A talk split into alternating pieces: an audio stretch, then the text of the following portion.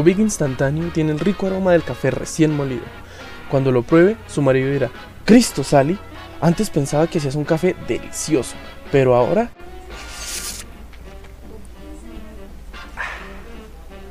De otro mundo. Inofensivo si se toma de acuerdo con las instrucciones. Buenos días, buenas noches o buenas tardes, depende del horario en que nos estén escuchando. Este podcast es el podcast UBIC. El podcast UBIC toma libros de ciencia ficción y analiza la ciencia que hay teniendo en cuenta la tecnología actual. Es un podcast realizado en colaboración con la IEEE, con la Universidad Nacional de Colombia, con algunos grupos de ciencia ficción de la universidad y algunos invitados. Adicionalmente, también tenemos la participación o el apoyo de Corriente Alterna y Proyecto.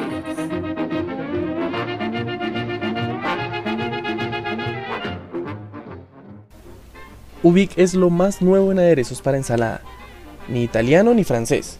Ubic es un sabor original y diferente que gusta al mundo entero.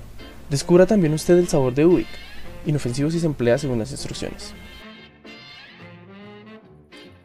Hablaremos hoy de un tema de candente actualidad, como es la resurrección entre los muertos. Sí, bueno, pues se hablan de otros temas, ¿no?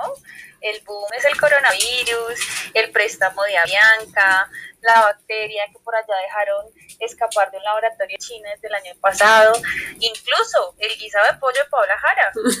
no, no, no, tú pones la radio y suena alerta, alerta, último minuto, los muertos han resucitado.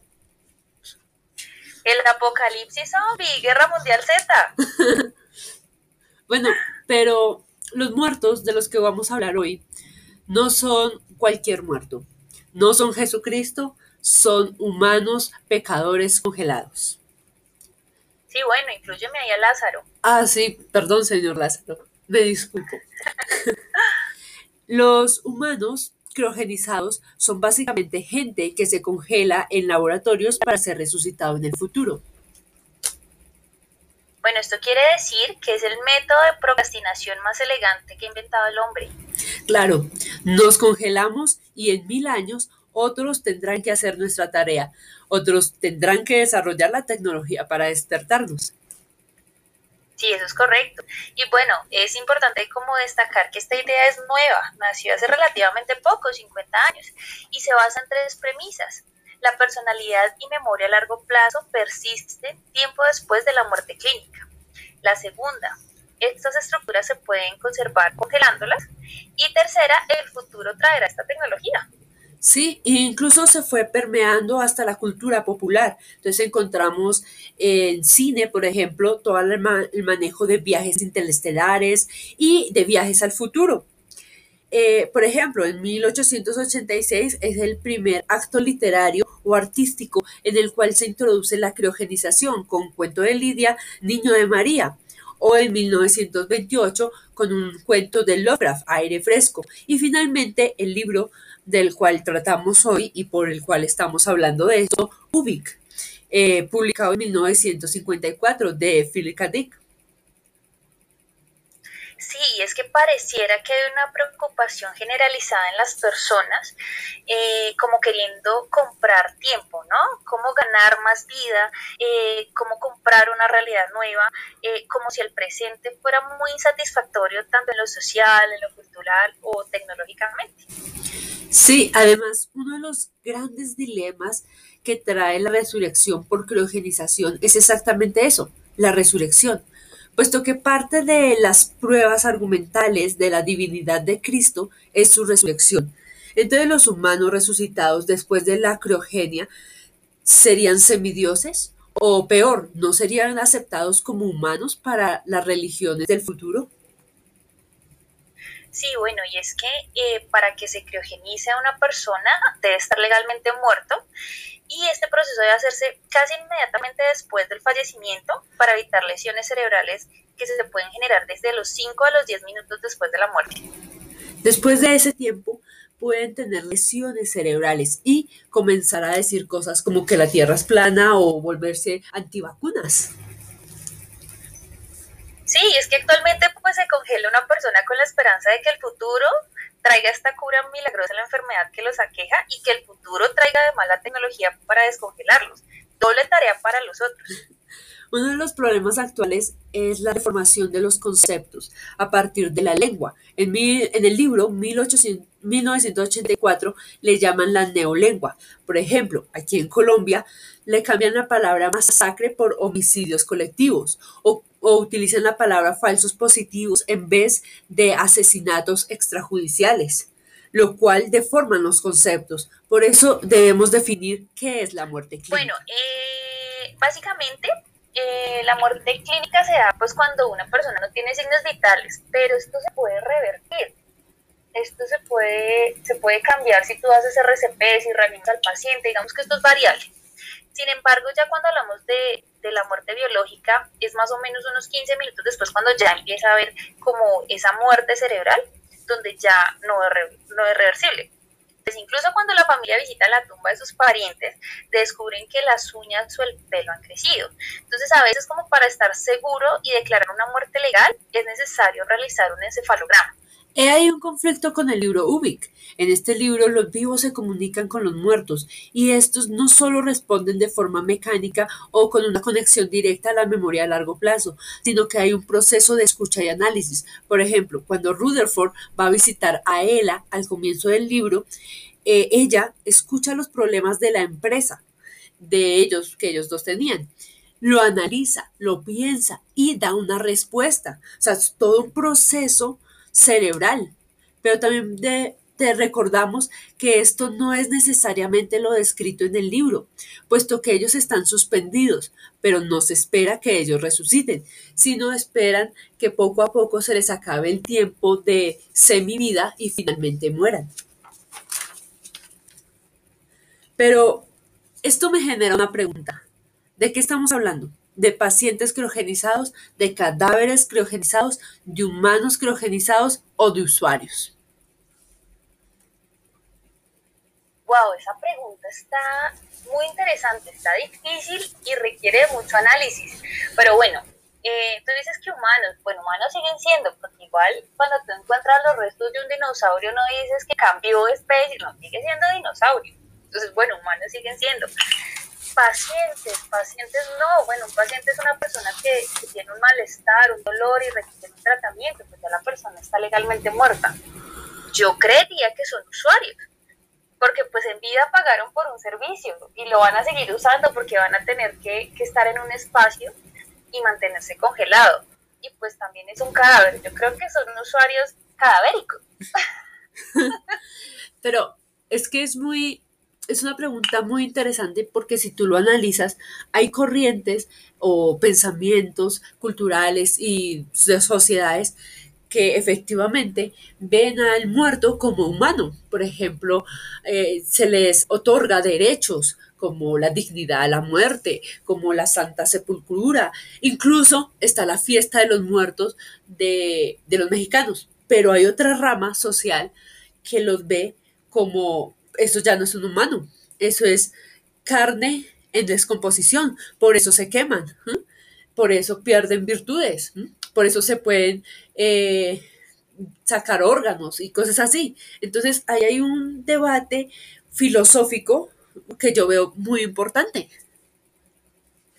Sí, yo creo que ahí también abarca un tema, un tema ético y lo que cada persona considere de acuerdo a sus creencias espirituales, ¿no?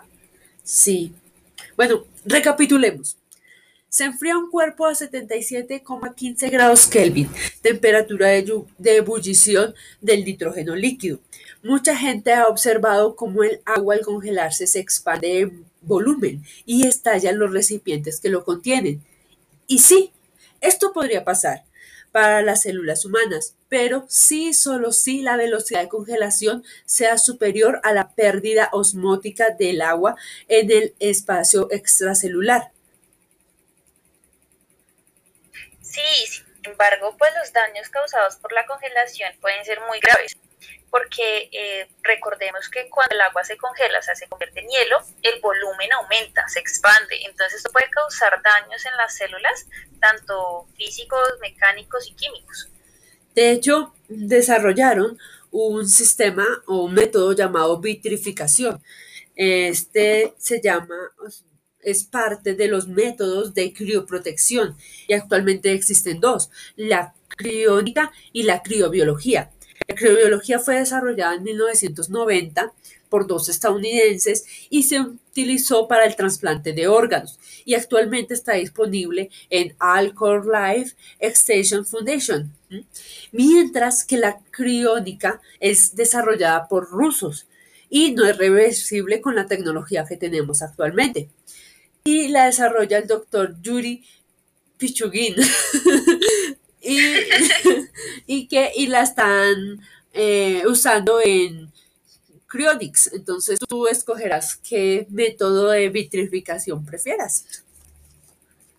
Sí, claro, pero no, imagínate, criogenización en Rusia, eso nos va a volver comunistas, como la, como la, vacuna del COVID rusa, ¿no? Sí, sin embargo, este método lo reduce, reduce el daño al enfriar sin solidificación, pero deja toxinas por las proteínas desnaturalizadas. Bueno, y adicional a eso hay que hablar de la lesión isquémica. Eh, el tema de que haya una mala circulación, de que haya un inadecuado llenado capilar o una deficiente perfusión de tejidos. En resumen, pues si alguien quiere avanzar en el tema de la criogenización, tiene que solucionar 1. Reparar daños por falta de oxígeno. 2. Reparar daños por la toxicidad por vitrificación. 3. Reparar el estrés térmico. 4. Congelación de los órganos de los cuales no se, no se puede aplicar la vitrificación. Quinto, revertir los efectos de la muerte. Y sexto, eh, pues encontrar la cura de la enfermedad que nos llevó a esa, a esa situación, ¿no? Pues qué flojera. Sí, claro, y eso sí el cerebro todavía sirve. Eso es como rezar y pedir que se haga un milagro. Como hagamos chulito y crucemos los dedos para que se haga milagrito.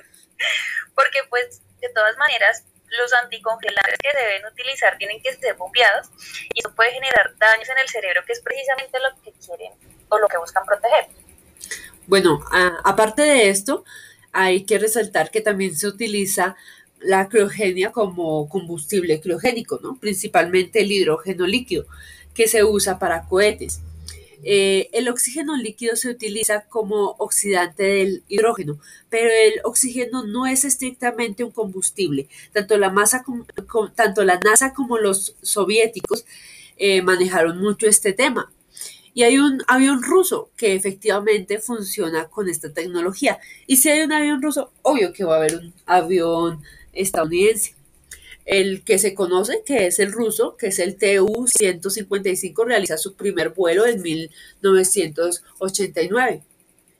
Bueno, pues ya más o menos hemos analizado, hemos hablado, hemos chismeado sobre la criogenización y varios aspectos, tanto filosóficos como éticos, como biológicos, médicos, eh, culturales. No sé qué más quieras agregar vos. No, pues que, que el chicharrón para los pobres del futuro.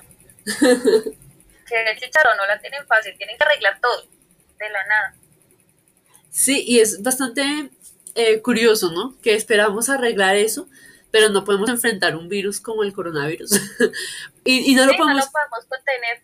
Y no lo podemos contener porque no usan topabocas bien y cosas así tan simples. Pero si esperamos. Como el señor de TV que se puso el tapabocas al revés y algo así. pero, si esperamos eh, crear la tecnología para resucitarnos de la criogenia. bueno. No, y pues es que imagínate, es que aparte de todo me parece un poco conchudo, porque es que no lo van a hacer los que creen ahorita en la criogenización, sino dejarle la responsabilidad a los del futuro. como ellos verán cómo nos soluciona el problema, pero no lo tienen que solucionar. Además que una de las cosas que uno piensa es qué tan fuerte será el impacto psicológico de una persona, por ejemplo, de este tiempo, que despierte mil años en el futuro. ¿Qué tanto habrá cambiado el humano morfológicamente o las costumbres o la sociedad? De pronto el choque es muy fuerte. El choque entre civilizaciones siempre ha sido muy fuerte para las dos, las dos partes, o si no, pues un ejemplo es América. El choque y el estar solo, porque eh, muchas personas se criogenizan solas, no tienen a su familia ni a las personas que conocen. Y pues no, yo creo que ahí nos podemos imaginar esto con el ejemplo de Fray en Futurama. Llegar y ver a Lila un solo ojo, por Dios. Sí, cuando, cuando hablamos de, del impacto cultural, se nos olvidó mencionar a Futurama. O sea, qué, qué horror. sí, por Dios. a cualquiera le da un infarto, si lo revivieron ahí mismo se muere el impacto. Pero sí, bueno, yo pienso que con esto nos podemos despedir. Muchas gracias por sí, acompañarnos. Muchísimas gracias, una charla muy interesante. y invitarlos a que lean el libro Ubik y se interesen más. Sí, recomendadísimo, recomendadísimo. Y se interesen más por la ciencia, por la ciencia ficción y por la biología y la medicina.